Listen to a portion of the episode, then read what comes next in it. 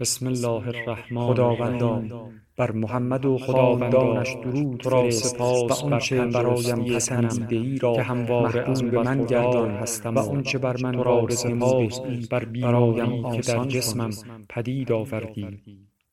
در تردید بودم که آیا راهی را که مذهب در برابرم قرار نداد هنر خواهد توانست در برابرم قرار دهد فصل زمستان را در پاریس سپری کرده عظیمت به انگلستان به ایتالیا و به بار دیگر کتاب های بسیاری را مطالعه کردم تصور نمی کنم بر معلومات محفظه شده و حال آن را به تغییری به خود نپذیرفتم به نظرم رسید این زمان خیلی بسیاری بود. امواج نور روشن از میان چنان ویرایی بهره داشت که حاضر بودم بمیرم ولی. از آن چشم نپوشم و تصویری همانند فولاد مزار چطور می‌توانم آوردم برای شما تشریح زیباترین که چه؟ زیبایی های عالم گشتم.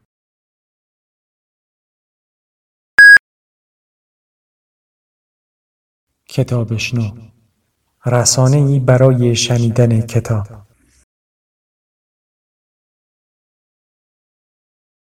می توانستی در همان برهوت بی آب رهایم کنی خورشید. پای همان درخت پیر کهور. لیچ خون بگذاری که بمیرم می توانستی قطار فشنگم را باز کنی. داغی سر لوله کلاشینکوف را بر پیشانی تبدارم چفت کنی و ماشه را بچکانی.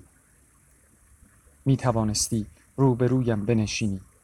در چشمهای وحشت زدم خیره شوی و دستت بدون واهمه در جیبهای پیراهن بلوچی خونینم بگردد. می توانستی قمقمت را بر لبهای چوب شدهام نگذاری. سویچ موتور ایجت را بچرخانی. هندل بزنی و از همان راه آمده بازگردی. حتی نمی توانستم سرم را برگردانم تا خط غبارت را در پشته های سوخته دنبال کنم. تکیه داده بودم به تنه درخت پیر کهور و داشت شبه تپه های دور دست در چشم های عرق کردم غرق می شد. مرگ روبرویم نشسته بود و داشت بر گلویم پنجه می کشید که صدای موتورسیکلت تو تاراندش. مردی زخمی رو به موت و لیچ خون. تیرم کاری بود بلوچ. تیر جفت رانهایم را به هم دوخته بود. خون بسیاری از بدنم رفته بود که تو آمدی. تمام تنم تشنه جرعه ای آب بود که کلوخ راه گلویم را فرو دهد. دنیا را می‌بینی مرد؟ امروز اما در خانه تو نشستم آرام. به جای تنه پوست پوست شده یه درخت کهور تکیه دادم به دو بالش توپر دم به ساعت آب می پاشند به خارهای آدور بند باد گرم جهنمی که از لابلای انبوه خارهای خیس بدنه کاوار می گذرد بدل می شود به نسیمی بهشتی و تنم را به مورمور می اندازد. سه روز پیش جهنم گرما بود خفه و خوفناک دریغ از وزش نرم بادی گرم در آن پشته سیاه و امروز خودم را پیچیدم در این پتوی نازک از خنکای دلچسب هوا تفت زمین بدنم را کباب می کرد و حالا بر لحافی پشمین دراز کشیدم به پهلو. چای تازه دم به قوری چینی آبگوشت محلی نان گرم تنوری و مهربانی صاحب این خانه که حالا رفته گلهش را به آغل بزند. صدای زنگ گله می آید و خیال را به کجاها که نمی برد هیهات! با چه کردند؟ با بزهای پاکستانیم که به هزار ترفند خریده بودم از دست چوبدارهای اشایر به شهر اسلام آباد. با گاو شیریم چه کردند؟ با گوساله هاش غروب که از سر تلمبه با کوله بار یونجه برمیگشتم به سمتم خیز برمی داشت چه آرامش غریبی دارد دراز کشیدن بر بستری نرم در خنکای این خانه. تمام این چند ماه را مثل وحش گذراندم عین گرگ بیابان. صدای زنگوله گوسفند می آید و زنگ شتر. سوزش جراحت نمی‌گذارد که راست بنشینم. نفلم کرده است. بوی زخم خون دلم را آشوب می کند خداوند یک در دنیا و صد در آخرت بدهد به این خورشید. لابد رفته رمه را به آغل بزند حالا. باید چهل و پنج شش سالی داشته باشد ها. قیافش مرا به یاد کسی می اندازد که دیدم در جایی و حالا درست یادم نیست. یحتمل تنهایی و آوارگی خرفتم کرده. همان قد کشیده همان دماغ گوشتی سبیل های پرپشت و ریش حنا بسته اقل کم باید ده پانزده سالی از من بزرگتر باشد. به او نمی آید که دختری داشته باشد بلوغاتی. زنش هم که جوان می نماید و جلد. چه می دانم؟ شاید این که دیدم خواهرش باشد که دارد در بیرون از خانه مشک می جنباند یا مرغهایش را به سوراخ می کند دختر زیبایی است. هر دو بار که دیدمش دلم به تپش افتاد. مثل سنگی که بیفتد به برکه یک هوایی می شود آدم. دست خودش که نیست. لبه های زردوزی شده ی لباس بلوچیش افتاده بود روی سندل های بندری. برازنده است لاکدار. با آن چشم های درشت توی اون صورت گرد و گندمی. انگار خیالاتی شدم به خاطر این همه سرگردانی در کوه و بیابان وحناک خدا نفلت کند مرد که دستت دارد به نان و نمکشان می رود و چشمت به ناموسشان. خدا لعنتت کند. این مزد مردمداری و مروت نیست. نمی‌شد تو نیایی و کنارم ننشینی دختر. بستن ها را خورشید و زنش هم می توانستند آدم تیر خورده ای رو به موت دیدن دارد آخر. چرا ذهنم را راحت نمی گذاردیم کاش مال من بودی هانی. نامش هانی است. خودم شنیدم که صدایش می‌کردند آب بیاورد از سر قنات. کاش که خورشید بیاید و خلاصم کند از این تنهایی غریب از این خیالات خانه خراب کن. چیزی در دلالاتم درد می کند چیزی در درونم ورم می کند انگار. چه می شود اگر به این پنج شش خانوار در این آبادی کوچک دور افتاده کپری اضافه شود؟ دنیا که روی یک پا نمی ماند. کنارم بنشیند و به تقلای انگشتان کشیدش نگاه کنم. در حین حسیر بافی به صورت گندمیش در نور ملایم اجاق توی آدور بند. نیمه شب که از کوه سرازیر می شوم و از وهم بیابان می گذرم به انتظارم ایستاده باشد با فانوسی دود زده بر گذرگاه بیابان رو. با هم به خانه برگردیم. قطار فشنگم را باز کند و بگذارد کنار متکای زیر سرم. بگویم پریهای بیابانی هم که مرا در قدمگاه چاه اسحاق ترساندند کلفت تو نمی شدند هانی.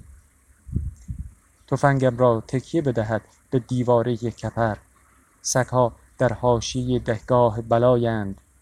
از در تنگ کپر بخزد بیرون.